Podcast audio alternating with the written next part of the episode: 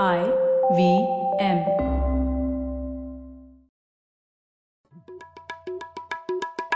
भाई हम हिंदुस्तानियों को बतियाना बड़ा पसंद है। बंगाली में अड्डा उड़िया में खोटी कन्नड़ा में हरटे और हिंदी में पुलियाबाजी। इस कला के लिए हमारी हर भाषा में एक शब्द है। तो प्रणय और मैं तो अक्सर मिलकर पुलियाबाजी करते ही रहते हैं। हमने सोचा कि आपको भी इसमें शामिल कर लिया जाए। तो आइए प्रणय और सौरभ के साथ करते हैं पुलियाबाजी। हेलो सौरभ कैसे हैं आप? बस प्रणय बढ़िया तुम बताओ। सौरभ मैं ये सोच रहा था कि पुलियाबाजी में अक्सर हम लोग कहानियाँ सुनते सुनाते हैं अपने विचार व्यक्त करने के लिए। तो ये विचार और कहानियाँ ये सब क्या है? इनका पब्लिक पॉलिसी या पॉलिटिक्स में क्या महत्व है? इसी के ऊपर को एक पुलियाबाजी क्यों ना हो जाए? हाँ और ये मतलब अंग्रेज़ी में ये जो नैरेटिव वर्ड है ये पहले तो सुनते नहीं थे पर पिछले कुछ दस साल वगैरह में और हाल फ़िलहाल में तो हर एक की जबान पे चढ़ा है कि ये ये नैरेटिव चला रहा है ये ये नैरेटिव चला रहा है तो ये नैरेटिव हाँ। हाँ? बिल्कुल ये हमारे जो राजनीति में ये नैरेटिव शब्द का एकदम मतलब सडनली ये शब्द बहुत प्रयोग होने लग गया क्यों पता नहीं। हम्म नहीं, सबको मेरे ख्याल से इसकी अहमियत समझ में आ गई है। तो आई थिंक ये पुलियाबाजी के बाद हमारे सब श्रोताओं को भी समझ में आ जाएगा कि ये क्यों इतना इम्पोर्टेंट है। हम्म ठीक है। तो इसी के ऊपर चर्चा करने के लिए हमारे साथ हैं आज Prateek Raj. Prateek assistant professor of strategy हैं आईएम बैंगलोर में और प्रतीक की जो पीएचडी थीसिस थी वो भी आइडियाज़ और इकोनॉमिक हिस्ट्री से जुड़ी हुई थी।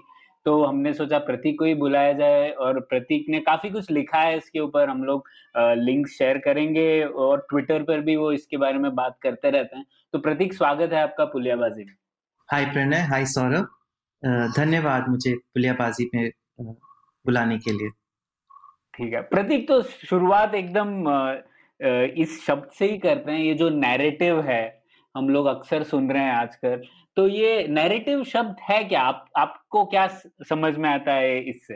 तो नैरेटिव जो ये शब्द है, ये बड़ा ही इंटरेस्टिंग शब्द है, क्योंकि हिंदी में इसका बहुत सीधा एक बराबर का शब्द नहीं। जैसे नैरेटिव को हम कहानियाँ कहेंगे एक ढंग से जिसमें सिर्फ़ तथ्य नहीं होते, साथ ही साथ उसमें कुछ कुछ इमोशंस होते हैं कुछ कैरेक्टर्स होते हैं हम्म। इत्यादि लेकिन साथ ही साथ हमेशा ही ये कहानियाँ नहीं होती। जैसे कि आप डोनाल्ड ट्रंप के 2016 के स्लोगन को लें मेक अमेरिका ग्रेट अगेन या। बिल्ड द वॉल तो ये कहानियाँ नहीं लेकिन ये नैरेटिव्स हैं क्योंकि ये एक एक इमेजिनेशन को क्रिएट करते हैं कि हाँ अमेरिका अब ग्रेट नहीं है।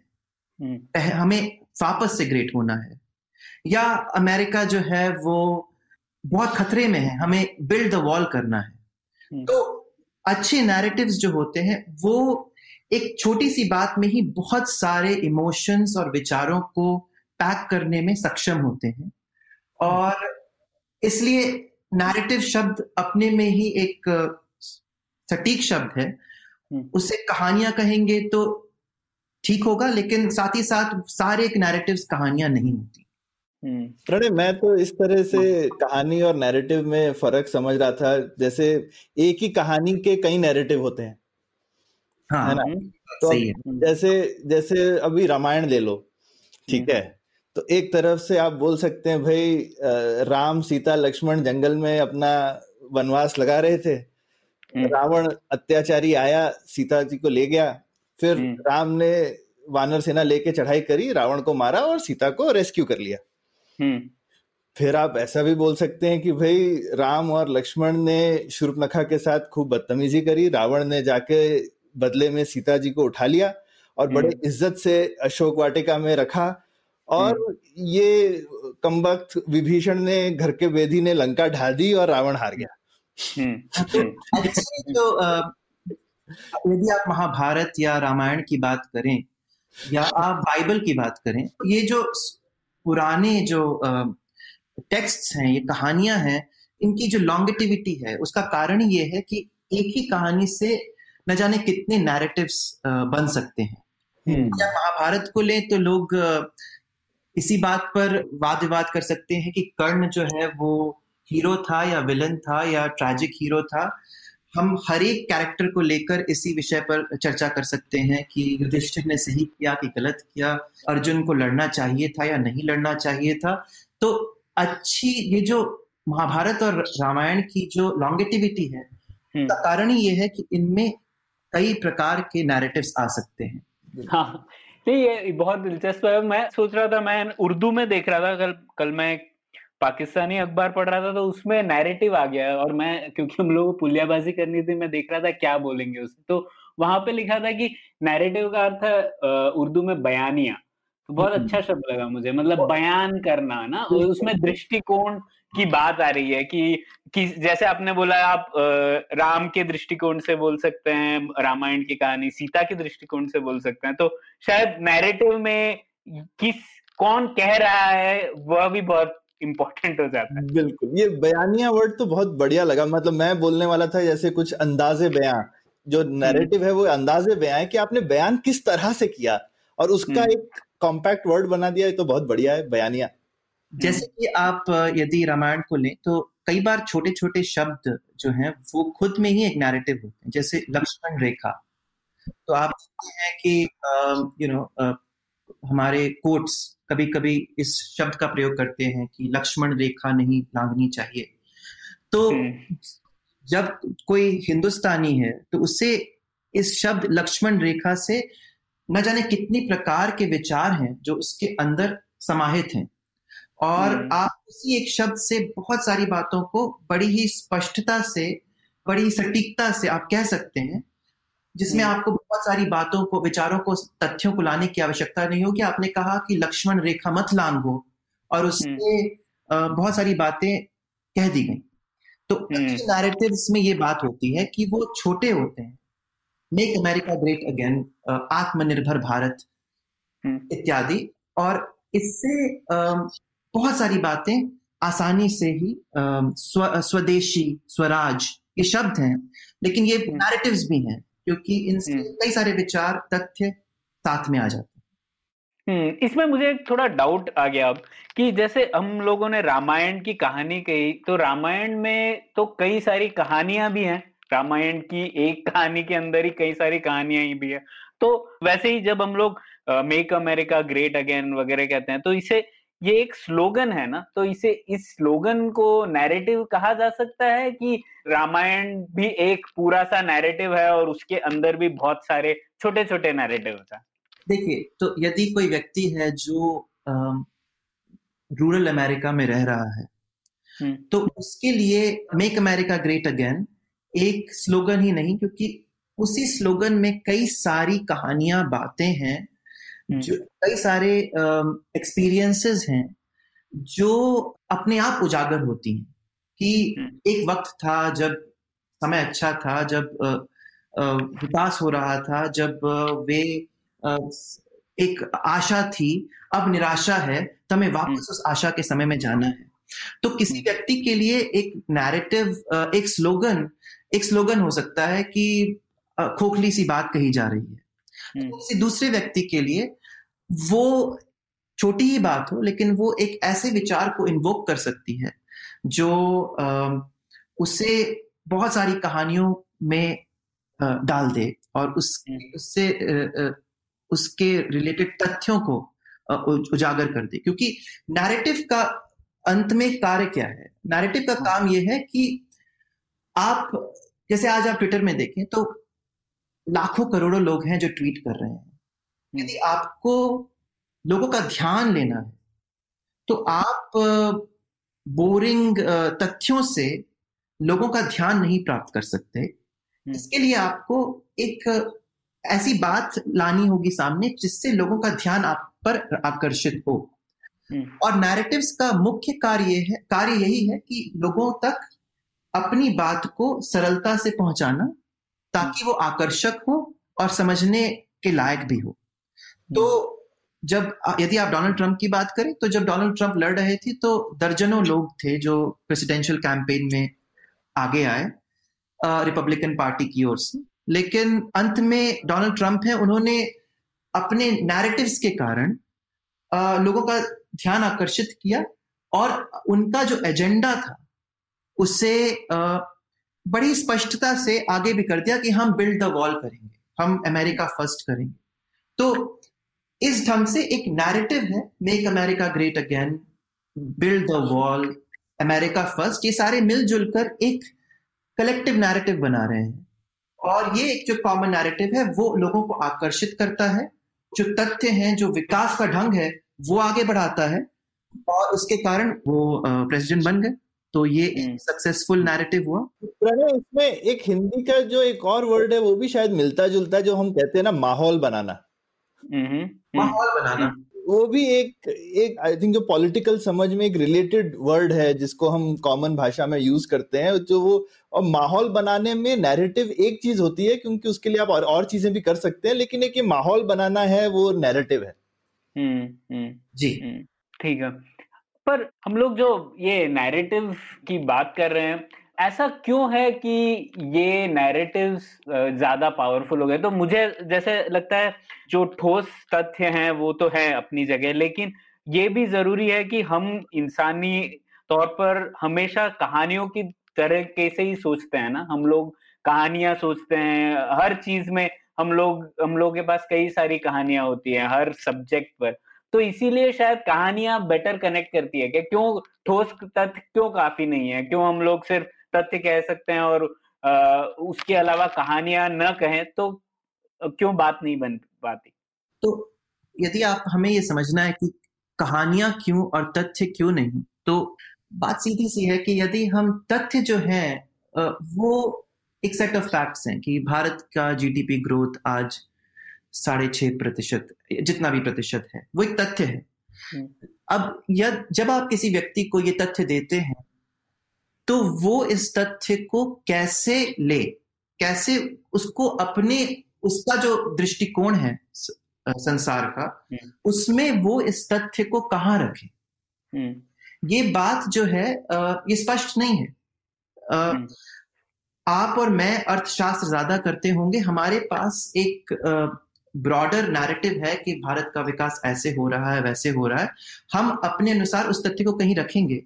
लेकिन कई बार नई बातें जब आगे आती हैं तो हम नए तथ्यों को ये भी नहीं जानते कि उनको कहाँ ऑर्गेनाइज किया जाए हम्म। तो कहानियाँ जो हैं वो हमें विचारों को ऑर्गेनाइज करने में मदद करती हैं क्योंकि हम वे एक ऐसी चीज़ जिससे हम मान लीजिए कि फेमिलियर हो उसके द्वारा वो हमें आ, आ, इस कुछ नए तथ्यों को पा, पा, पा, पास लाती हैं हम्म। और हम उससे उसके कारण आ, उस तथ्य को समझने में और अधिक सफल हो पाते हैं कि ठीक है ये जो तथ्य है मैंने यहाँ रखा जैसे मान लीजिए आप बात करें सेम सेक्स मैरिज की हम्म। तो जब सेम सेक्स मैरिज का लॉ अमेरिका में ही पास हुआ तो लोगों ने बात किया लव इज़ लव तो ये एक नैरेटिव है कि लव इज़ लव है जिसको सबको प्रेम करने की आज़ादी है और लोगों का जेंडर उनके प्रेम में बाधा नहीं होना चाहिए। भाई दूसरी ओर एक दूसरा नैरेटिव भी है कि भाई शादी जो है वो एक ट्रेडिशनल तरीका है एक ढंग है। और ये जो है ये सेम सेक्स मैरिज ये ट्रेडिशन के विरुद्ध है। ये हम्म। दूसरा नैरेटिव है। तो आप जिस भी माहौल में हैं अब जब एक नया इंफॉर्मेशन आपको आता है तो आप उस इंफॉर्मेशन को उस माहौल के अनुसार ही देखेंगे और समझने की कोशिश करेंगे। इसलिए माहौल बनाना जो है, वो महत्वपूर्ण हो जाता है। और यदि माहौल है तो आप उसे एक बड़े दृष्टिकोण में रखने में सफल हो पाते हैं। इसलिए लोगों को नैरेटिव्स के द्वारा, चीज़ों को देखने में, कहानियों के द्वारा चीज़ों को देखने में आसानी होती है, क्योंकि वो बेटर पैकेज्ड होते हैं। वो वो आप उसे कहीं प्लग इन कर सकते हैं अपने पूरे विचारधारा में। लेकिन हम्म। यदि एक रॉ फैक्ट है तो लोगों को समझ में नहीं आता कि ठीक है इस बात को कहाँ रखा जाए। इसका दूसरी चीज़ों से क्या लेना देना। हम्म, अच्छी बात कही आपने प्रतीक तो नैरेटिव शब्द थोड़ा बेहतर समझ में आया। तो अब आगे बढ़ते हैं तो ये कुछ उदाहरण है इतिहास में जो नैरेटिव के महत्व को दर्शाते हैं। हम लोग कुछ कहानियाँ ऐसी ले सकते हैं क्या? जिससे कि हमें पता पड़े किस तरीके से कहानियों का असर रहा है हमारी हिस्ट्री में। हाँ तो जैसे आप यदि भारत की बात करें तो स्वदेशी स्वदेशी मूवमेंट जो था, इसमें बहुत सारी बातें थी, जो एक छोटी सी बात की हमें विदेशियों के कपड़ों को, विदेशियों के पुस्तकों को, विदेशियों के कानूनों को छोड़कर अपना स्वयं का ज़रिया अपनाना है। तो ये स्वदेशी मूवमेंट और ये स्वदेशी, ये खुद में ही एक बहुत बड़ा विचार था और ये बहुत बड़ा एक नैरेटिव था जो लोगों को कह रहा था कि तुम अपने विदेशियों के कपड़ों को बॉयकॉट करो। अब इस स्वदेशी विचार नैरेटिव के पीछे पीछे बात आ गई चरखे की। चरखा भी, ऐसे तो चरखा कोई विचार नहीं चरखा भी एक नैरेटिव है। हम्म। चरखा जो है वो आपको स्वदेशी होने की बात को और अधिक खादी आपको और अधिक ढंग से बेहतर ढंग से समझाता है कि आत्मनिर्भर बनो। अपने अपने से अपना अपने वस्त्र बनाओ तो चरखा इतना महत्वपूर्ण था इंडियन नेशनल मूवमेंट में कि अंत अंत तक वो हमारे भारतीय झंडे का धर्म चक्र के जगह पहले बात थी कि चरखे को रखा जाएगा। हम्म। तो ये एक बहुत ही पावरफुल नैरेटिव है क्योंकि वो दिखाता है कि हिंदुस्तानी भी अपना कार्य खुद कर सकते हैं उन्हें विदेशियों की आवश्यकता नहीं। uh, मैंने सुना है कि जब जापानियों ने रूसियों को हराया 1905 में जापानीज वॉर में तो ऐसा पहली बार हुआ था कि किसी एशियन देश ने किसी यूरोपियन देश को हराया। और ये जो बात थी छोटी सी नैरेटिव थी कि एशियन लोगों ने विदेशियों को हराया या यूरोपियों को हराया। तो ये बात भी 1905 में एक बहुत बड़ा कारण बना लोगों में उत्साह जगाने के लिए कि ऐसा नहीं कि यूरोपियन जो है वो, उनका प्रभुत्व जो है वो पूरे देश में, पूरे विश्व में सदैव रहेगा और रहता ही रहेगा। तो वहाँ भी ये एक नैरेटिव था कि जापानियों ने लड़ाई लड़ा जीता हम भी जीतेंगे। और इस बात पर टैगोर ने काफ़ी ध्यान दिया। हम्म। तो नैरेटिव्स जो हैं वो लोगों को उत्साह जलाने में या यदि एक बहुत ही गूढ़ बात है जो लोगों के जहन से हट नहीं सकती कि भाई अंग्रेज़ हमारे आका हैं हम उनके उनकी प्रजा हैं और हमारे बीच में कोई मिलाप नहीं वे हमसे अधिक शक्तिशाली हैं। यदि ये विचार है तो ऐसी परिस्थिति में और भी अधिक ज़रूरी है कि एक ऐसा नैरेटिव हो जो पावरफुल हो जो इमोशनल हो जो सत्य भी हो हम्म। ताकि लोग उस नैरेटिव की ओर आकर्षित हो सकें और उसके कारण नए विचार फिर उन तक मिल सकें कि भाई ये बात नहीं है कि यूरोपियन जो है वो हमसे बेहतर हैं और हमसे बेहतर कपड़े बनाते हैं और हमसे बेहतर मिलिट्री रख सकते हैं हम भी उनसे लड़ सकते हैं हम भी उनसे जीत सकते हैं। तो ये एक महत्वपूर्ण नैरेटिव था। स्वदेशी चरखा उसके बाद स्वराज की बात आ गई उसके बाद जनतंत्र की बात आ गई।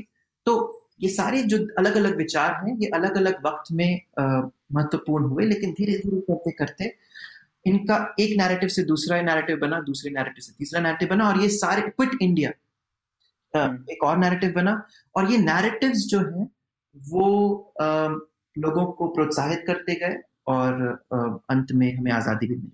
हम्म, और ये जो आपने नैरेटिव बोला मतलब स्वदेशी वाला वो इतना पावरफुल है कि वो सौ साल बाद भी चल ही रहा है। मतलब अभी भी हम लोग देखते हैं वो अलग अलग शेड में देखते हैं उसका प्रेजेंस जैसे हम लोग देखते हैं अभी भी फॉरेन कंपनीज़ अगर इन्वेस्ट करना चाहती हो तो थोड़ा एक हेजिटेंसी रहती है कि पहले हम लोगों को कब्जा कर लिया था अंग्रेज़ों ने तो वापस वैसे ही होगा। तो वो नैरेटिव का आप देख सकते हैं, कुछ ना कुछ इफ़ेक्ट आज भी चल ही रहा है। जी, और नैरेटिव्स का जो इफ़ेक्ट है, वो अच्छे और बुरे ढंग, दोनों ढंग से हो सकता है। तो इकोनॉमिक सेंस में सबसे महत्वपूर्ण जो नैरेटिव जो हो सकता है वो है लोगों के बीच विश्वास या अविश्वास पैदा करने वाले जो नैरेटिव्स होते हैं।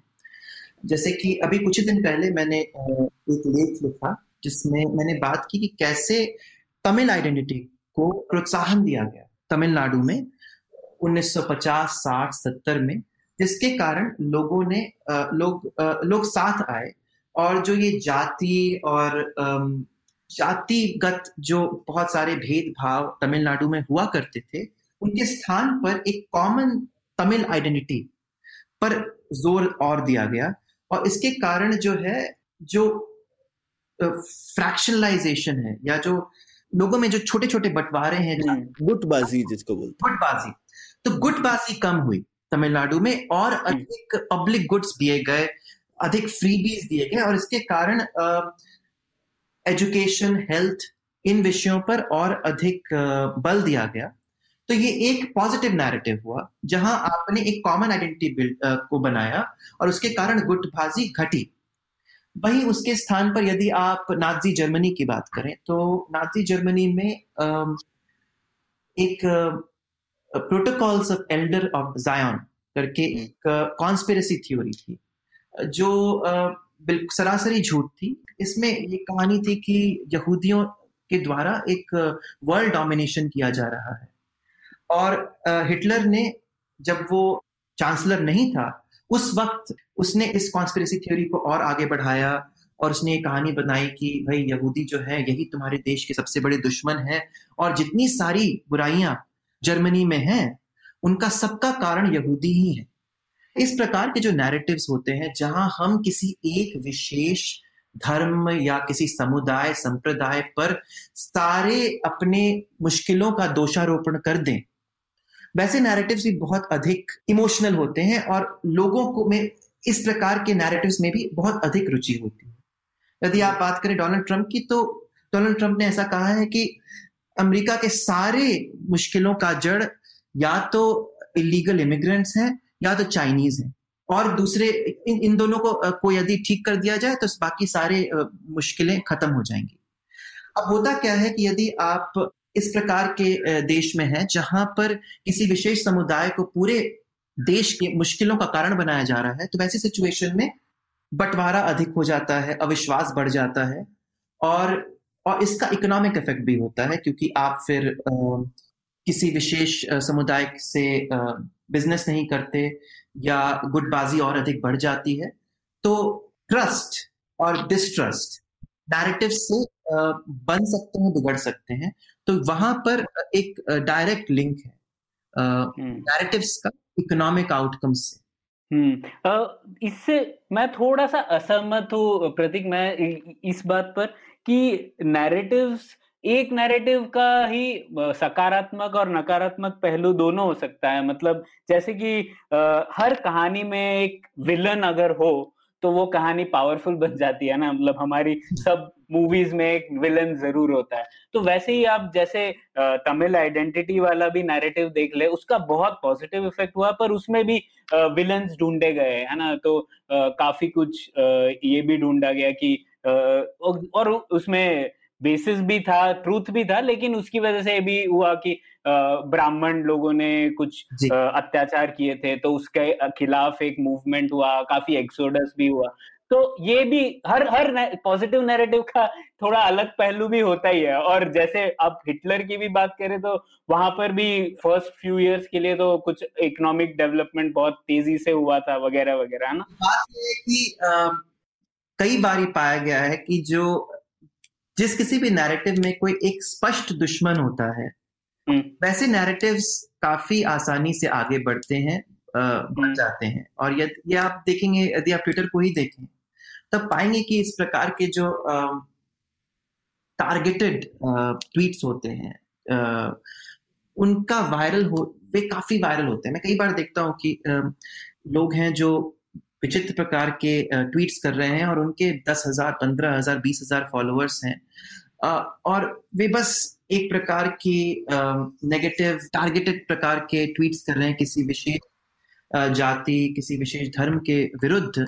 तो ये बात तो सच है कि यदि आप लोगों में भय एक बहुत पावरफुल इमोशन है और यदि आप कहते हैं कि तथाकथित व्यक्ति या या समुदाय आपका एनिमी है हम्म। तो इससे नैरेटिव्स की जो वायरलिटी है हम्म। वो बढ़ने लगती है और ये इस बात को शोध ने भी देखा है कि विसरल प्रकार के सेंसेशनल प्रकार के जो नैरेटिव्स होते हैं हम्म। वो काफ़ी जल्दी आगे बढ़ते हैं और यही बात सबसे महत्वपूर्ण है यदि। ऐसा होता कि अच्छे तथ्य आधारित जो नैरेटिव्स हैं वो सबसे जल्दी आगे बढ़ते तो फिर नैरेटिव्स को पढ़ समझने की आवश्यकता नहीं थी हम तथ्यों पर ध्यान देते हम्म, लेकिन हमने ये पाया जब हम इस स्पेशली जब हम एक सोशल मीडिया की की दुनिया में रह रहे हैं जब हमने पाया कि जो विसरल कंटेंट है जो सेंसेशनल है वो ज़्यादा लोगों तक पहुँच पाता है ज़्यादा अधिक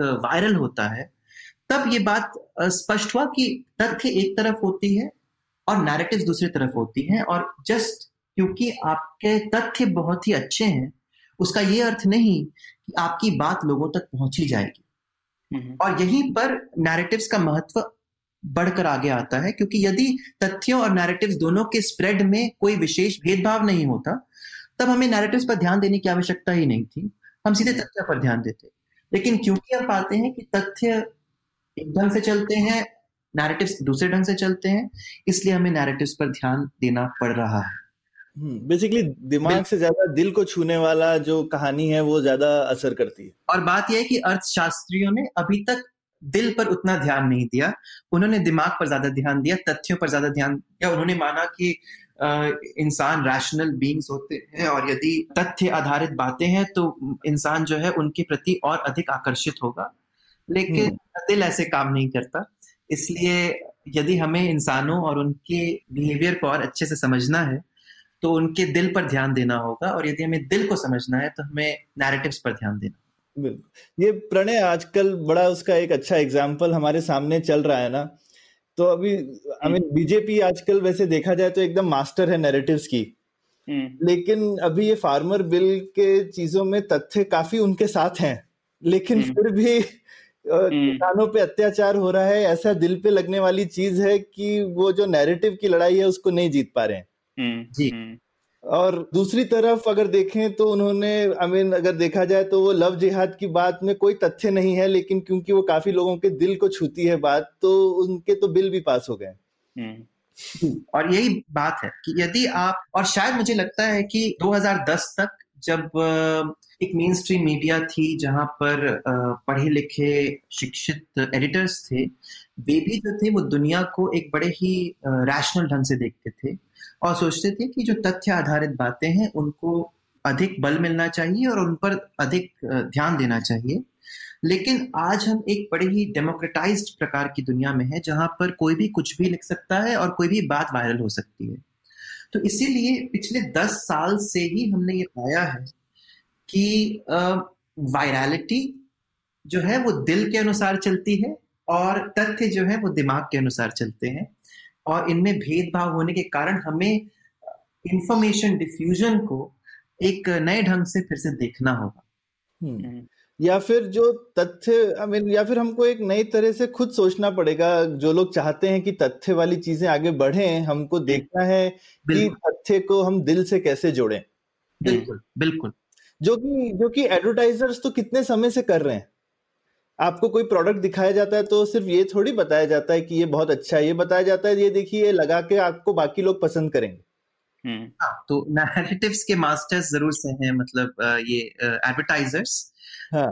स्पेशली कुछ ब्रांड्स यदि आप पेप्सी कोला हम हम स्ट्रैटेजी कोर्स में कोका कोला और पेप्सी के बारे में पढ़ाते भी हैं।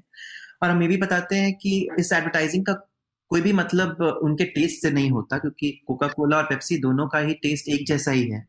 बिल्कुल। है कि एक नैरेटिव है कि आप यदि इसे पी आप थम्स अप पी रहे हैं तो आप बड़े ही एडवेंचरस टाइप के आदमी हैं। तो ये हमारे अंदर डाल दिया गया है तो आज आज ही मैं थम्स अप पी रहा था। तो एक जो भी हो एक बार वो स्लोगन आ ही जाता है कि Thums Up taste the thunder तो हम्म। वही नैरेटिव है क्योंकि आप जब थम्स अप ले रहे हैं तो आप एक प्रकार के लाइफस्टाइल को चुन रहे हैं। और ये जो है, बस नैरेटिव्स ने क्रिएट किया, यहाँ तो तथ्य भी नहीं एक्चुअली यहाँ बस आपने एक इमेजिनेशन क्रिएट किया और वो इमेजिनेशन जो है, वो हमारे अंदर इतनी गूढ़ तक है कि हम, हमारे दिल को तुरंत छू लेती है और हाँ तो तो बात सीधी सी है। लेकिन एक महत्वपूर्ण बात यह है कि ऐसा नहीं कि एडवर्टाइजर्स और सोशल मीडिया के बाद ही नैरेटिव्स महत्वपूर्ण बने हैं। कोई भी व्यक्ति जो धर्म का किसी व्यक्ति ने भी जिसने धर्म की शुरुआत की वो व्यक्ति नैरेटिव्स के साथ काम कर रहा था चाहे जीसस हो या मोहम्मद हो या बुद्ध हो तो नैरेटिव्स ही हैं जो वायरल होती हैं और इस ये वक्त था जहाँ पे नैरेटिव्स का वायरल होना बड़ा मुश्किल था क्योंकि आपके पास कांस्टेंट नोटिफिकेशन से नई नई बातें नहीं आ रही थी। टेलीफोन नहीं था इंटरनेट नहीं था। और उसके बावजूद यदि किसी के विचार हज़ार वर्ष पूर्व दो हज़ार वर्ष पूर्व वायरल हो रहे हैं तो उसका कारण यह है कि उनके नैरेटिव्स जो थे वो काफ़ी पावरफुल थे जिसके कारण वो लोगों तक पहुँच पाए। यदि हम बात करें तो कई बार कहा जाता है कि मार्टिन लूथर जिन्होंने प्रोटेस्टेंट रिफॉर्मेशन की शुरुआत की थी उन्होंने एक पैम्फलेट लिखा था। हम्म। जिसमें उन्होंने कई सारे बातें कही कि क्यों कैथोलिक चर्च जो है, वो सही ढंग से काम नहीं कर रहा और इसी कारण वे कैथोलिक चर्च का विरोध करते हैं। और उन्होंने इस पैम्फलेट को बस एक जगह पर कील से ठोक दिया और फिर ये पैम्फलेट जो है वो वायरल हो गया। प्रिंटिंग प्रेस के कारण लोग उसे छापने लगे और ये पैम्फलेट जो है न जाने कहाँ कहाँ किन किन शहरों तक पहुँच गया। और कई बार कहा जाता है कि ये पहला वायरल पोस्ट था हिस्ट्री अच्छा। में जो पंद्रह सौ सत्रह में हुआ तो हम्म। ये भी एक नैरेटिव है क्योंकि बहुत ही स्पष्टता से बड़ी क्लैरिटी सिंप्लिसिटी से मार्टिन लूथर ने कैथोलिक चर्च का क्रिटिसिज्म किया और क्योंकि उनके पास टेक्नोलॉजी थी प्रिंटिंग प्रेस की उस वक्त टेक्नोलॉजी थी प्रिंटिंग प्रेस की उस कारण ये जो बात है ये वायरल हो गई और इतनी वायरल हो गई कि क्रिश्चियनिटी में एक पंद्रह सौ साल के बाद एक स्किज्म हो गया बंटवारा हो गया। और आज तक एक प्रोटेस्टेंट्स हैं और कैथोलिक्स हैं और ये इन दोनों में आज भी जो है भेद है। तो ऐसा नहीं कि ये नैरेटिव्स आज ही महत्वपूर्ण हुए हैं। इकोनॉमिस्ट जो है अर्थशास्त्री जो है वो उन्होंने आज नैरेटिव्स पर ध्यान देना शुरू किया है। लेकिन ऐसे देखा जाए तो नैरेटिव्स हमेशा ही रहे हैं और वायरलिटी हम्म। होती ही रही है। पहले शायद चीज़ें धीरे धीरे वायरल होती थी अब जो है हर दिन कुछ नई बात वायरल हो जाती है। हाँ। नहीं और एक तरीके से देखे जो नेशन कॉम जो जिसे कहते हैं वो भी एक नैरेटिव ही है और हम लोगों ने इसके ऊपर एपिसोड भी किया था पहले तो बेनेडिक्ट एंडरसन का जो आइडिया है इमेजिन आइडेंटिटी इमेजिन कम्युनिटी उसका प्रिंटिंग प्रेस से बहुत ज़्यादा लेना देना है। प्रिंटिंग प्रेस हम्म। ने उस नेशन के विचार को बनाया। तो बिल्कुल। नेशन स्टेट्स भी जो है वो एक विचार ही है कि हम हम्म। एक देश है। भले ही हमारी भाषाएँ अलग हैं लेकिन देश हम एक ही ये बहुत बड़ा नैरेटिव है। और ये ज़रूरी नहीं कि ये नैरेटिव हमेशा ही लोग अपनाए। यूनाइटेड किंगडम की बात करते हैं। यूनाइटेड किंगडम ये एक विचार है कि एक रानी है वो चार देशों की पर राज्य करती हैं। England Wales Scotland Northern Ireland लेकिन जब तक ये विचार है, तब तक है, लेकिन ऐसा भी हो सकता है विचार खत्म हो जाए और ये चार देश आपस में टूट कर स्वतंत्र हो जाए। तो अंत में तो ये विचार ही है जो लोगों को बांधे हुए हैं और विचारों का महत्व जितना अधिक हम सोचेंगे, उतना अधिक आपको दिखेगा कि बड़ा ही महत्वपूर्ण होता है। तो आपने प्रतीक अर्थशास्त्र के बारे में कहा कि कैसे अभी अर्थशास्त्री इसके बारे में सोच रहे हैं। तो क्या रिश्ता है हमारी अर्थव्यवस्था और कहानियों का या नैरेटिव्स का? तो पहली बात तो मैंने जैसे कहा कि नैरेटिव्स जो हैं, वो एक लॉन्ग टर्म में किसी भी सोसाइटी में ट्रस्ट या डिस्ट्रस्ट क्रिएट करते हैं। और ट्रस्ट और डिस्ट्रस्ट जो है, वो अंत में मार्केट फ्रिक्शन क्रिएट करते हैं। इसलिए नैरेटिव्स का एक तो डायरेक्ट किसी भी इकोनॉमिक एक्सचेंज में बड़ा ही महत्व होता है कि यदि लोगों को ऐसा विश्वास है कि इस अर्थव्यवस्था में चीज़ें आसानी से होती हैं। और यदि सब कोई ऐसा माने तो एक सेल्फ फुलफिलिंग प्रोफेसी बन जाती है, जिसके कारण ऐसा होने भी लगता है। तो एक तो ये एक लॉन्ग टर्म की बात है। दूसरी बात है नैरेटिव्स जो है वो बबल्स के रूप में आती हैं। तो बबल्स जो है स्टॉक मार्केट बबल्स होते हैं और यदि आप डॉट कॉम बबल की बात करें या आप 2008 फाइनेंशियल क्राइसिस की बात करें तो 2008 फाइनेंशियल क्राइसिस की बात करें तो एक नैरेटिव था कि हाउसिंग प्राइसेस कभी नीचे नहीं होती। इसलिए यदि आपका जो जो भी आपका ऑफरिंग है एसेट है, वो यदि हाउसिंग के बेसिस पर बना है तो आपका एसेट जो है, वो एक तरह से रिसेशन प्रूफ है या रिसेशन प्रूफ सा है। और ये नैरेटिव के कारण लोगों ने बहुत पैसा कमाया लेकिन अंत में बुनियादी तौर पर क्योंकि इकोनॉमी हाउसिंग मार्केट जो है, वो डिक्लाइन करने लगा प्राइसेस घटने लगे तो अंत में एक स्टॉक मार्केट क्रैश हो गया और एक ग्लोबल रिसेशन हो गया। तो कई बार नैरेटिव्स ऐसे होते हैं कि एक भेड़ चाल वाली जो नैरेटिव्स होती हैं, वो भी होती हैं जिसके कारण बबल्स क्रिएट होते हैं। तो इसके बारे में रॉबर्ट शिलर ने कई बार बात किया है कि कैसे नैरेटिव्स एनिमल स्पिरिट्स को बढ़ाते हैं, घटाते हैं और इसके कारण बबल्स क्रिएट होते हैं इकोनॉमी में। तो ये एक शॉर्ट टर्म सी की बात है। लॉन्ग टर्म में आपकी संस्कृति जो अर्थव्यवस्था को कई ढंग से बदलती है, वो नैरेटिव से बदल सकती है। तो ये एक लॉन्ग टर्म की बात हुई जहाँ पर नैरेटिव्स अर्थशास्त्र पर एक इफ़ेक्ट लाते हैं। इसमें एक और चीज़ बताइए प्रतीक कि मतलब नैरेटिव्स तो यूजली जैसे कहते हैं ना कि आइडियाज़ को व्यक्त करते हैं और विचार जो है वो नैरेटिव्स की वजह से ज़्यादा फैलते वगैरह हैं। तो इसका आप क्या बोलेंगे कैपिटलिज्म या प्रॉस्पेरिटी जैसे जो यूरोप पंद्रहवीं सदी से एक, भारत और चीन से एकदम से आगे निकल गया, उसमें नैरेटिव्स का कितना योगदान था आपको लगता है?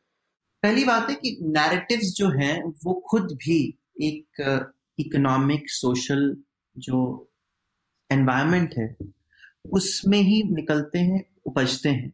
और साथ ही साथ नैरेटिव्स खुद भी इकोनॉमी और संस्कृति और एनवायरनमेंट को बदल भी सकते हैं। तो एक बहुत बड़ा जो आविष्कार हुआ, वो था प्रिंटिंग प्रेस का। आप जरा सोचिए कि यदि किताबें जो है, वो, जो जो किताब आप पाँच सौ रुपए में लेते हैं यदि वो एक लाख रुपए में आप खरीदते तो कम ही कम ही लोग होते जो किताबों को पढ़ते और किताबों को पढ़ना जो है, वो एक बहुत बड़ी बात होती और सच्चाई ये है कि मास प्रोडक्शन ऑफ़ बुक्स वो 1450 के पहले हुआ ही नहीं करती थी। लोग हैंड रिटन मैनुस्क्रिप्ट ज़रूर रखते थे, चीन में भी बुक प्रिंटिंग की एक टेक्नोलॉजी हुआ करती थी, लेकिन मूवेबल टाइप प्रिंटिंग प्रेस जो है, वो एक ऐसा आविष्कार था जिसके कारण जो प्रिंटिंग की लागत थी, वो बहुत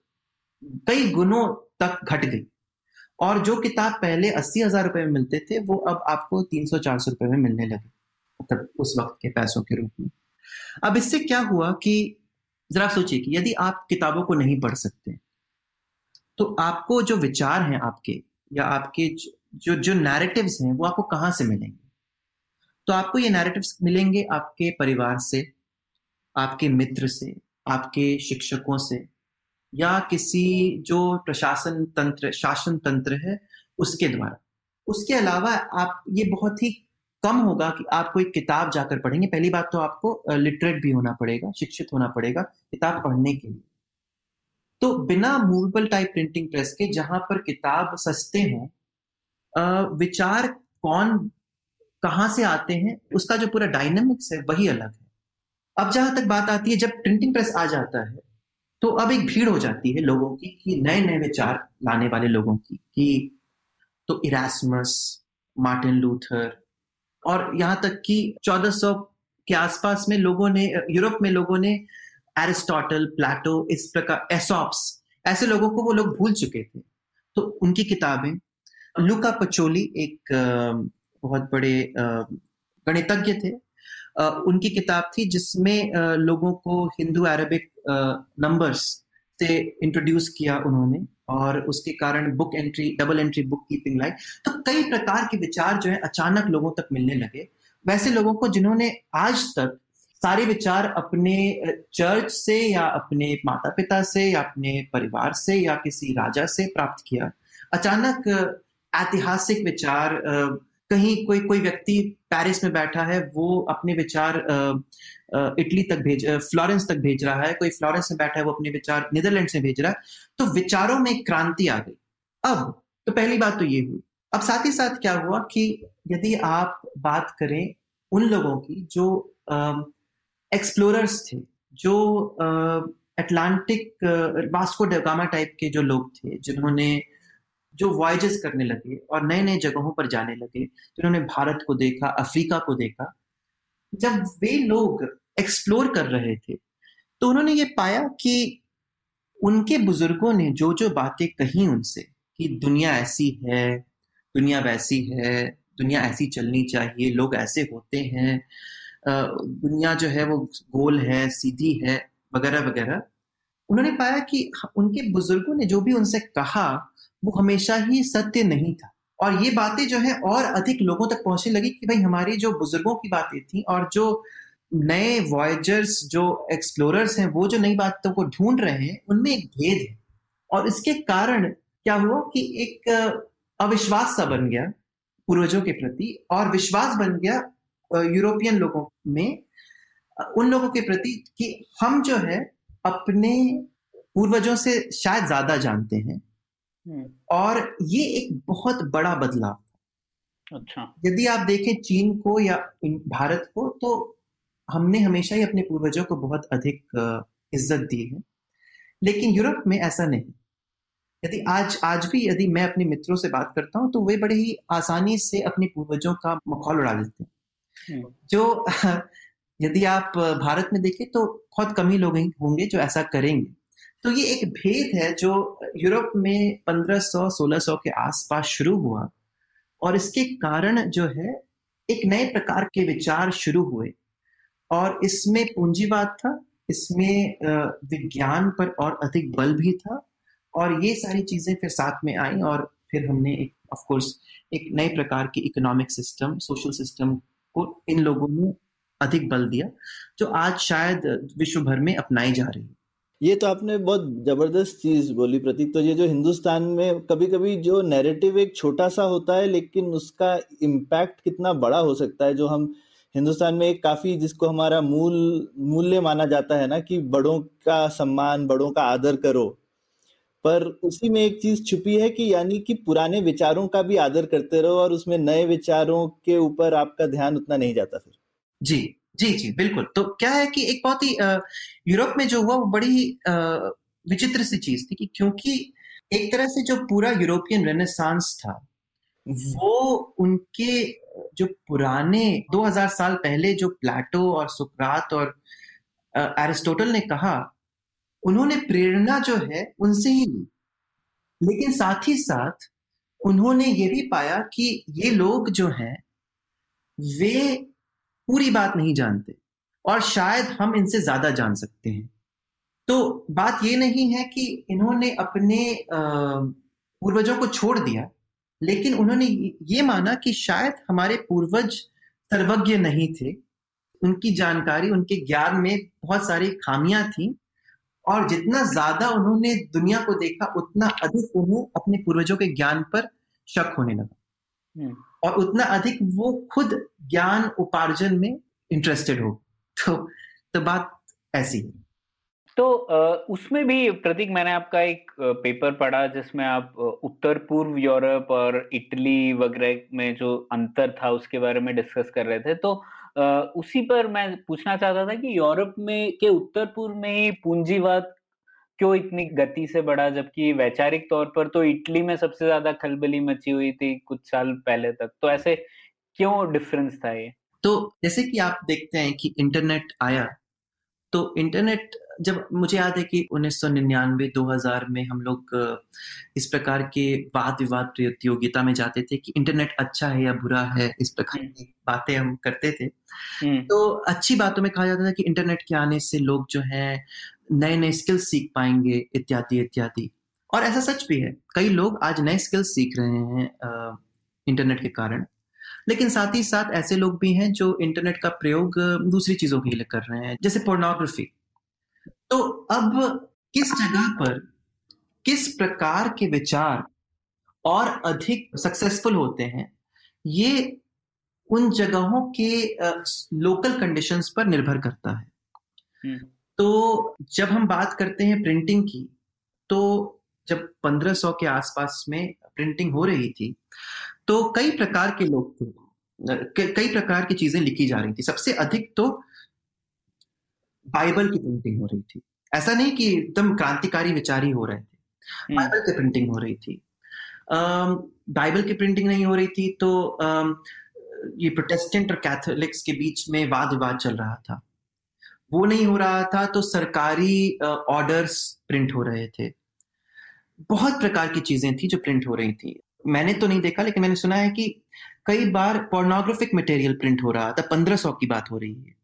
कई बार विच क्राफ्ट की बातें प्रिंट हो रही थी। तो विविध प्रकार की चीज़ें प्रिंट हो रही थी तो अब प्रश्न ये उठता है कि वैसे कौन से जगह थे जहाँ पर लोगों को इकोनॉमिक इंफॉर्मेशन कि दुनिया कैसे चलती है चीज़ों का दाम कितना है कैसे डबल एंट्री बुक कीपिंग करते हैं, इस प्रकार के जो प्रश्न है, इस प्रकार की जो प्रिंटिंग इस प्रकार का प्रिंटिंग कंजम्पशन जो है वो कहाँ हो रहा था? तो अब क्या है कि जो नॉर्थ वेस्टर्न यूरोप है उसमें दो चीज़ें साथ हुई पहला एक तो प्रिंटिंग की क्रांति वहाँ हुई साथ ही साथ प्रिंटिंग क्रांति जर्मनी में भी हुई प्रिंटिंग की क्रांति इटली में भी हुई इन सभी जगहों पर बहुत अधिक मात्रा में प्रिंटिंग हो रहा था हम्म। जो ऐसे जगह जहाँ प्रिंटिंग नहीं हो रहा हो रहा था वो था स्पेन स्पेन हम्म। जो है वो आ, उसमें थोड़ी देरी लगी प्रिंटिंग के आने में। तो पहला तो एक ये रिवोल्यूशन हो रहा है यूरोप में।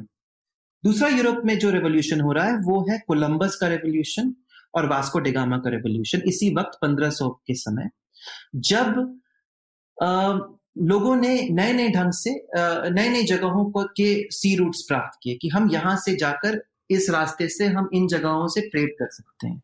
हम्म। तो ट्रेड के नए नए ढंग पाए जा रहे थे और ये जो ढंग है वो अटलांटिक कोस्ट में पाया जा रहा था। क्योंकि क्या था कि जो ऑटोमन एम्पायर था उसने ये जो लैंड रूट था भारत या एशिया और यूरोप के बीच में उसे बंद कर दिया था। और इसके कारण जो पुराना जो ढंग था ट्रेड का जिसके द्वारा वेनेशियंस और इटालियंस काफ़ी अधिक संपन्न थे जो लैंड रूट द्वारा था हम्म। वो रूट बंद हो गया। तब लोगों को एक नए रूट की आवश्यकता थी। तो अटलांटिक द्वारा एक नए रूट को पाया गया जो लोगों को भारत तक भी जोड़ता था और अमेरिका तक भी जोड़ता था। और पहले तो जैसे आपको पता ही होगा कि यूरोपियों ने सोचा कि अमेरिका भारत ही है। हम्म। इसलिए उन्हें इंडियंस कहा तो अब क्या है कि जो अटलांटिक कोस्ट है वहाँ पर इसलिए दो क्रांतियाँ हो तो उस पर एक ये दूसरी क्रांति हो रही है। तो यदि आप नॉर्थ ईस्ट को देखें जो अटलांटिक कोस्ट पर है और जहाँ पर प्रिंटिंग की भी क्रांति हो रही है तो यहाँ दो दो क्रांतियाँ साथ में हो रही हैं जो जैसी क्रांति कहीं और नहीं हो रही। यदि आप जर्मनी को लें तो जर्मनी में ट्रेड की क्रांति नहीं हो रही। हम्म। जर्मनी में से प्रिंटिंग की क्रांति हो रही है तो वहाँ पर मार्टिन लूथर आते हैं वो अपनी धर्म की बात करने लगते हैं। जहाँ तक बात आती है इटली की तो इटली में जो है संस्कृति की क्रांति हो रही है अलग अलग प्रकार की पेंटिंग्स बना बनाए जा रहे हैं और एक तरह से जितनी भी पुरानी लैटिन में लिखी बातें उनको प्रिंट किया जा रहा है इत्यादि इत्यादि। लेकिन वहाँ भी ट्रेड की क्रांति नहीं हो रही। लेकिन जो नॉर्थ वेस्टर्न यूरोप है वहाँ ट्रेड की क्रांति हो रही है और साथ ही साथ प्रिंटिंग भी है। तो अब लोग जो है जब लोगों को आवश्यकता है ट्रेड के बारे में जानने की साथ ही साथ लोग अब इसे उस ट्रेड के इंफॉर्मेशन को प्रिंट भी कर रहे हैं। तो क्या है कि जानकारी कैसे बिज़नेस होता है किस प्रकार से हमें आ, कि, क्या दाम है किसी चीज़ का कैसे हमें अकाउंटिंग करना है इत्यादि इत्यादि इसके बारे में जो है जैसे एंटवर्प है या एम्स्टरडेम है इन शहरों में अधिक लोगों को इसके बारे में ज्ञान होने लगा अब इससे क्या हुआ कि क्योंकि मेरे पास अधिक नॉलेज है अब मैं जो है इसके कारण दूसरे लोगों के साथ ज़्यादा आसानी से बिज़नेस कर सकता हूँ। अब मुझे किसी गिल्ड के द्वारा बिज़नेस करने की आवश्यकता नहीं है कि मैं जो हूँ किसी एसोसिएशन का मेंबर जिसे आप बात करें कि टैक्सी एसोसिएशन होते हैं कि आपको यदि टैक्सी पकड़नी है तो आपको किसी टैक्सी एसोसिएशन में जाकर ही कलकत्ता में ऐसा हुआ करता था कि आपको उस टैक्सी एसोसिएशन के ही टैक्सी को लेना है, नहीं तो आप टैक्सी में नहीं जा सकते। वैसे ही पहले जमाने में क्या होता था कि आपको यदि कोई भी, किसी भी प्रकार का बिज़नेस करना है तो आपको एक गिल्ड द्वारा ही बिज़नेस करना होगा। और ये जो थे वो अलग अलग प्रकार के ढंग से लोगों की मदद भी करते थे क्योंकि हर एक व्यक्ति एक दूसरे को जानता था। लेकिन यदि आप किसी अनजान व्यक्ति के साथ बिज़नेस करना चाहते हैं तो ये आपके लिए करना मुश्किल था। हम्म।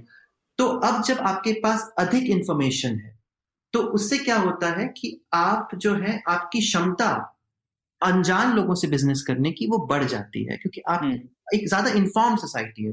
तो अब जो है आप गिल्ड के द्वारा बिज़नेस करने की जगह आप बेसिकली दो अनजान लोग आपस में बिज़नेस करने लगते हैं पार्टनरशिप्स करने लगते हैं। उसके कारण इंस्टीट्यूशंस बनने लगते हैं कि भाई ठीक है, सरकार बोलती है कि ठीक है, हम लोग लोकल मजिस्ट्रेट्स बनाएँगे, आपको नोटरी से आपको लिखित एविडेंस मिल जाएगा कि आप लोग दोनों लोगों ने पार्टनरशिप किया है। तो उससे क्या होता है कि अब जब दो लोग आपस में अनजान हैं, लेकिन बिज़नेस करने के लिए तैयार हैं तो साथ ही साथ उसके कॉन्ट्रैक्चुअल इंफ्रास्ट्रक्चर भी बनने लगता है। कॉन्ट्रैक्चुअल इंफ्रास्ट्रक्चर बनता है तो धीरे धीरे क्या है कि जो कैपिटलिज्म पूंजीवाद के जो बुनियादी जो इंफ्रास्ट्रक्चर हैं वो हम्म, बनने लगते हैं। और ये जो एक साइकिल है वो नॉर्थ वेस्टर्न यूरोप में बनने लगा क्योंकि इंफॉर्मेशन होने के कारण। दो लोगों में व्यापार करना आसान हो गया। बड़ी दिलचस्प बात है प्रतीक और ये जो डिएड्रे मक्लॉस्की हैं उन्होंने इस पर तीन किताबें भी लिखी है ना कि किस तरीके से यूरोप में व्यापारियों को देखने का जो नज़रिया था, वह भी बदल गया और उसकी वजह से पूंजीवाद को और बढ़ावा मिला। तो इसके बारे में कुछ बताइए ना, क्यों बदलाव आया इस दृष्टिकोण में? तो पहली बात तो ज़्यादातर जगहों में व्यापारियों को, प्रॉफिट करने को एक बुरी बात मानी गई है। ये चीज़ आप पेंटिंग्स में देखेंगे कि जो व्यापारी हुआ करते थे वे हमेशा ही स्पेशली यूरोप में पेंटिंग्स जो कई सालों से तो ये व्यापारी जो है बड़े ही चालू किस्म के लोग होते हैं जो किसी अ, यदि आप हिंदी फ़िल्मों को देखें तो पहले जमाने में जब फ़िल्म आते थे तो एक लाला हुआ करता था जो हाँ। लोगों को लूटता था। हम्म। तो तो हम जो, जो चीज़ यूरोप में 1500 1600 के आसपास हुआ कि जो व्यापारियों को देखने का जो हमारा नज़रिया था वो बदलने लगा। हम्म, उसी प्रकार का बदलाव आज जो है भारत में हो रहा है। जहाँ पहले फ़िल्मों में हम व्यापारियों को ये गिद्ध जैसे लोगों लोग के रूप में देखते थे हम्म, आज हम व्यापारियों को ये आंट्रप्रेन्योर्स और हीरोज के रूप में देखते हैं। सौरभ सुन लीजिए आप। तो ये जो बदलाव है ये बहुत महत्वपूर्ण है और ये सांस्कृतिक क्योंकि आप जरा सोचिए तो क्या होता क्या है कि यदि व्यापार जो है, वो एक बुरी चीज़ मानी जाती है। तो ऐसा होता है कि कुछ कुछ ही ऐसे समुदाय होते हैं जो व्यापार करते हैं वैसी परिस्थिति में। लेकिन यदि व्यापार जो है, वो एक अच्छी बात है, एक वर्चुअस चीज़ होती है तो आप जो है, और अधिक लोग जो हैं, वो व्यापार करने लगते हैं तो एक डेमोक्रेटाइजेशन हो जाता है, पूंजीवाद में भी। और पूंजीवाद यदि सिर्फ़ कुछ ही लोगों के द्वारा किया जा रहा है तो उसे क्रोनिक कैपिटलिज्म बोला जाएगा। और वो अच्छा पूंजीवाद है भी नहीं।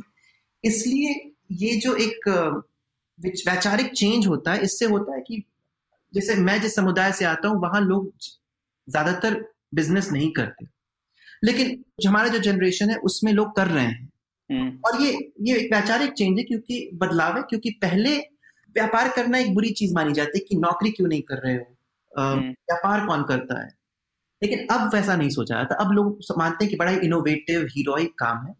और दूसरा प्रश्न है कि ऐसा क्यों हुआ? तो इसका बड़ा सरल सा उत्तर है कि जब व्यापार करना सरल होता है तो व्यापार लोग करने लगते हैं।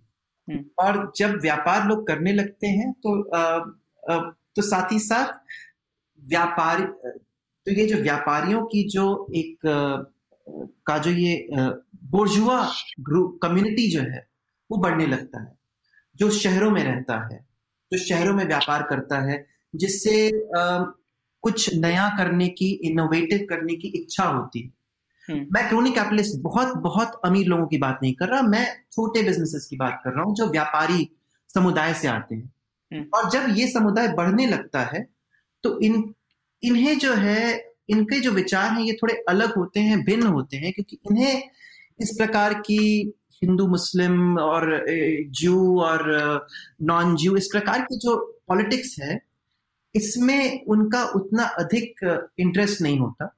उन्हें ज़्यादा इंटरेस्ट होता है कि ऐसे इंस्टीट्यूशंस बने जहाँ, जिनसे उनका बिज़नेस आसान हो। ऐसा बिज़नेस बने जहाँ पर जो भी सबसे शिक्षित और जो भी सबसे कुशल व्यक्ति है, वो उनके शहरों में आकर व्यापार कर सके। तो जो सोचने का ढंग होता है, वो अलग होता है। वैसे लोग जो हैं, वो विविधता को अच्छा मानते हैं, क्योंकि जितने अधिक विदेशी आएँगे, उतना अधिक व्यापार की संभावनाएँ बढ़ सकती हैं। तो जो सोचने का ढंग है, वो बदलता है। इसलिए एक बोर्जुआ कल्चर की बात डिओड्रे मैक्लॉस्की ने की, और उनका ये मानना है कि ये बोर्जुआ कल्चर जो है, वो ही सभी देशों में विकास का मूल है। तो बड़ी विचित्र बात है, क्योंकि जो मार्क्सिस्ट हैं, वो इस बात से हामी नहीं भरेंगे कि बोर्जुआ जो है वो हम्म। वो जो है देश को आगे बढ़ाते हैं किसी प्रोलेटेरिएट क्योंकि लेकिन ये बड़ी यूनिक सी बात है जो उन्होंने कही बेसिकली कि ज़्यादा लोग जो हैं वो बिज़नेस और धंधा शुरू करने वाले बने ना कि सिर्फ़ नौकरी ढूँढने वाले बने। हाँ तो बात है कि एक आंट्रप्रेन्योरियल कल्चर हो। हाँ। जो बनना चाहिए जो कि आजकल हिंदुस्तान में एक ये नैरेटिव चेंज हुआ है जैसा आपने बोला पिछले दस पंद्रह साल में। हाँ। कि पहले तो लोग अगर कोई बिज़नेस वाला है तो उन, उससे अपनी बेटी शादी कराने में हिचकते थे। अभी थोड़ा बदल रहा है। नहीं और मैंने ये चेंज अपने आँखों से देखा क्योंकि मैं आ, अपने अंडरग्रेड में आईआईटी दिल्ली में था और ज्वालामुखी हॉस्टल में मैं रहता था। तो ज्वालामुखी हॉस्टल से ही फ्लिपकार्ट के जो दो फाउंडर्स हैं वो दोनों आए। तो मैंने ये जो वैचारिक चेंज है बदलाव है वो खुद अपने हॉस्टल में देखा कि कैसे हम्म। जो हमारे जो सीनियर्स थे जो पहले चले गए वे नौकरी चाहते थे। लेकिन जब हमने देखा कि आ, हमारे हॉस्टल से फ्लिपकार्ट ने इतना सक्सेस किया हमने देखा कि हमारे जो सामने वाला हॉस्टल था कुमाऊं उससे जोमैटो निकला। और सक्सेसफुल हो गया। तो जो हमारा सोचने का नज़रिया था कि हमें भी नौकरी ही करना है, करनी है, वो बदल गया। और इसलिए मेरा जो कोहार्ट था, उसमें न जाने कितने लोगों ने बिज़नेस किया आंट्रप्रनरशिप किया तो बात यह है कि ये जो वैचारिक, जो सांस्कृतिक बदलाव है, वो उसे ज़रूरी नहीं कि सदियों लग जाए, दशक लग जाए। कुछ सालों में बदलाव आ सकता है, क्योंकि जब एक अच्छा रोल मॉडल दिख जाता है आपको कि उसने सक्सेस पाया, मैं भी पालूँगा तो उससे जो है, बहुत ही जल्द ही एक एक साल के अंदर एक एक कोहॉर्ट से दूसरे कोहॉर्ट के अंदर ही में बदलाव आ जाता है। तो मैंने तो उसे काफ़ी पास से देखा लोगों में और यही चीज़ हम पाते हैं कि यूरोप में भी हुआ और और क्योंकि मैंने खुद भी देखा और क्योंकि ऐतिहासिक रूप से लोग इसकी बात भी करते हैं तो इस बात में मेरा जो कॉन्फिडेंस है वो अधिक है कि ज़रूर से ऐसा इसमें कोई ना कोई, इस बात में कोई ना कोई दम तो है कि एक आंट्रप्रेन्योरियल कल्चर जो है वो बन सकता है, बदल सकता है और ऐसे देखा जाए तो भारत में आंट्रप्रेन्योरियल कल्चर हमेशा से रहा है। गुजराती, मारवाड़ी, इनमें तो काफ़ी समय से आंट्रप्रेन्योरियल कल्चर रहा है और भारत एक तरह से देखा जाए तो हमेशा ही एक एंटी बिज़नेस संस्कृति तो नहीं रही मेरे नज़रिए में, जहाँ तक मैं भारतीय संस्कृति को समझता बस यही है कि लेकिन जैसा आपने बोला, कुछ कम्युनिटीज तक सीमित थी चीज़ तो अब वो उससे बाहर निकल रही है। और किसी भी ट्रेडिशनल सोसाइटी में क्या है कि आ, कुछ ट्रेडिशनल कम्युनिटीज बिज़नेस तो करेंगे ही। हम्म। तो आ, तो इसलिए जो जैसे आई एम बैंगलोर में मैं एक इंक्लूसिव मार्केट्स लैब करके आ, मैं एक प्रोजेक्ट एक चलाता हूँ जिसमें हम ये समझने की कोशिश करते हैं कैसे हम और अधिक लोगों को आंट्रप्रेन्योरशिप में ला सकें। उसके लिए क्या चीज़ों की आवश्यकता है? और ये बड़ा ही आवश्यक है कि आप आ, कि कैसे और अधिक लोग आंट्रप्रेन्योरियल हो सके। इसका यह अर्थ नहीं कि सब हर व्यक्ति को आंट्रप्रेन्योर बनना है क्योंकि वो संभव नहीं और वो उचित भी नहीं होगा। लेकिन आ, साथ ही साथ ये ज़रूरी है कि जो आंट्रप्रेन्योर्स हैं वो अलग अलग कम्युनिटी और समुदायों से आए। और ऐसा नहीं कि सिर्फ़ आंट्रप्रेन्योरियल क्लास ही बोर्जुआ क्लास होता है। जनरली कोई भी व्यक्ति जो शहरों में रह रहा है जो एक प्रोफेशनल क्लास से आता है वो उस बोर्जुआ क्लास का मेंबर है। और इसलिए सिर्फ़ आंट्रप्रनरशिप की बात नहीं एक सर्टन काइंड ऑफ़ मॉडर्नाइजेशन एक कॉन्ट्रैक्चुअल कैपिटलिस्ट इकोनॉमी में के अंदर काम करने की बात है पॉजिटिव रूप से। uh, उसको हम बोर्जुआ क्लास कहेंगे। तो ये जान के बड़ा अच्छा लगा कि ये नैरेटिव जो है ऑन्टरप्रिन्योरशिप का वो किस तरीके से बदल रहा है कुछ पिछले एक दो दशकों से। तो आगे बढ़ते हैं प्रतीक, ये नैरेटिव्स पर ही आ जाते हैं। हम आपने बोला कि कैसे जिस नैरेटिव्स में हम लोग एक विलन ढूंढ पाते हैं, वो काफ़ी पावरफुल होता है। लेकिन ऐसे भी और कुछ नैरेटिव्स है क्या जिसमें जो फैल सकते हैं विलन वाले नैरेटिव के अलावा? जैसे मुझे एक उदाहरण लगता है जैसे अच्छे दिन आने वाले हैं। ये जो नैरेटिव था, इसमें शायद कोई विलन नहीं था उस वक्त। और उसमें एक थोड़ी आशा दिखा रहे थे आपको कि कुछ बदलाव आएगा। आज आपका जीवन अच्छा नहीं है और अब अच्छे दिन आएँगे। तो वो भी एक बड़ा पावरफुल सा नैरेटिव बन गया था। तो ऐसे ही कुछ और एलिमेंट्स हैं क्या किसी नैरेटिव के जो ज़्यादा और पावरफुल बन सकते हैं? बिल्कुल फियर और होप ये दो। एक दूसरे के ऑपोजिट हैं। और यदि आप कहीं भी देखें तो फियर और होप के इर्द गिर्द कई सारे नैरेटिव्स बनते हैं। हम्म। और यदि आपको फियर इंड्यूसिंग जो नैरेटिव्स हैं जहाँ पर एक विलन होता है आपको यदि इस नैरेटिव के अगेंस्ट बात करनी है तो आपको होप बेस्ड नैरेटिव्स पर ही ध्यान देना होगा हम्म। और तो एक नैरेटिव जो जिस पर मैंने विशेष रूप से ध्यान दिया वो था कि जब इस्लाम जो है वो जब सेवेंथ सेंचुरी में उसकी वो जब आगे बढ़ रहा था तो क्या उसके इंग्रेडिएंट्स थे जिसके कारण वो इतना अधिक वायरल हो गए हम्म। तो तो जब आप प्री इस्लामिक अरेबिया को देखते हैं तो वो कई सारे छोटे छोटे ट्राइब्स में बटा हुआ था अब ये एक डेजर्ट रीजन था जिसके कारण दो ट्राइब्स के बीच में ट्रेड कर यदि लोग कर सकते तो इससे बहुत लाभ था क्योंकि किसी एक रीजन में एक प्रकार के रिसोर्सेज हैं, किसी दूसरे रीजन में दूसरे प्रकार के रिसोर्सेज हैं। तो इन दोनों के बीच में यदि ट्रेड हो तो रिकार्डियन ट्रेड के द्वारा और अधिक लाभ सबको होगा। लेकिन ये जो छोटे छोटे ट्राइबल डिविजन थे, इसके कारण इस प्रकार का ट्रेड हो नहीं पाता था। तो मक्का जो है मक्का जो है, वो एक ट्रेड हब है, जहाँ पर कई सारे ट्रेडर साथ में आते थे, वगैरह वगैरह। तो ये बात आश्चर्यजनक नहीं कि मक्का ही वो शहर था जहाँ से इस्लाम का सृजन हुआ क्योंकि वो एक मीटिंग पॉइंट था अलग अलग ट्रेडर्स के लिए हम्म। और सबसे महत्वपूर्ण बात थी इस्लाम में जो जिससे प्रॉफिट मोहम्मद ने आगे बढ़ाई वो था उम्माह की बात कि एक उम्माह है और जो अलग अलग ट्राइब्स हैं उन्हें अपने ट्राइबल लीनियजेस को खत्म करना चाहिए और उसके जगह एक बड़े उम्माह के अंदर आना चाहिए।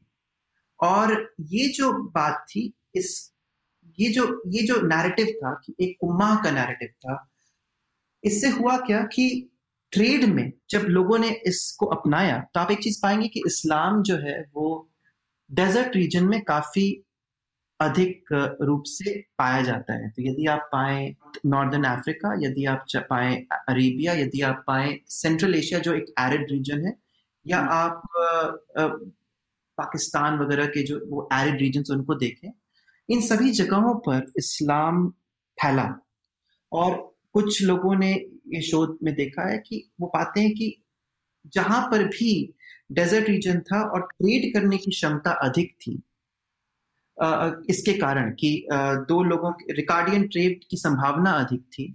तो इस प्रकार का जो उम्माह का नैरेटिव था, उसका अपटेक जो है, वो और अधिक था।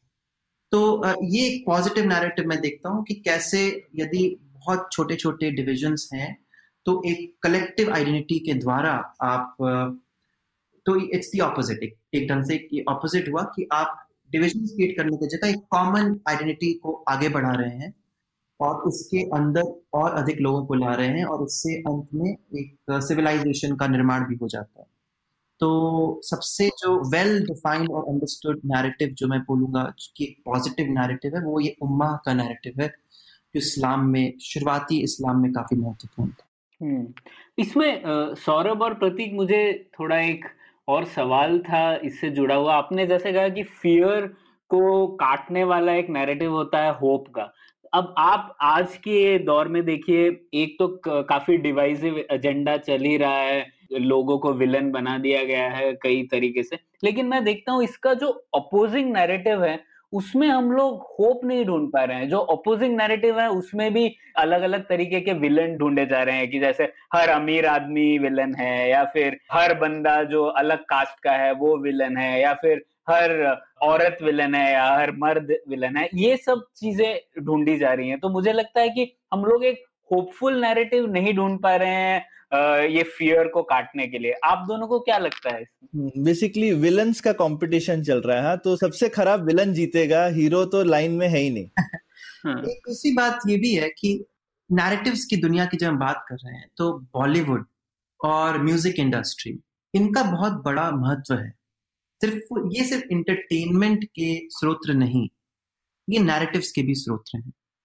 और यहीं पर बात आती है कि हमारा जो बॉलीवुड इंडस्ट्री है, वो बुनियादी मुद्दों से कितनी बार तालमेल रखता है। तो बॉलीवुड इंडस्ट्री कई बार सच्चाई को रिफ्लेक्ट करता है कई बार नए नए मुद्दों को उठाता भी है।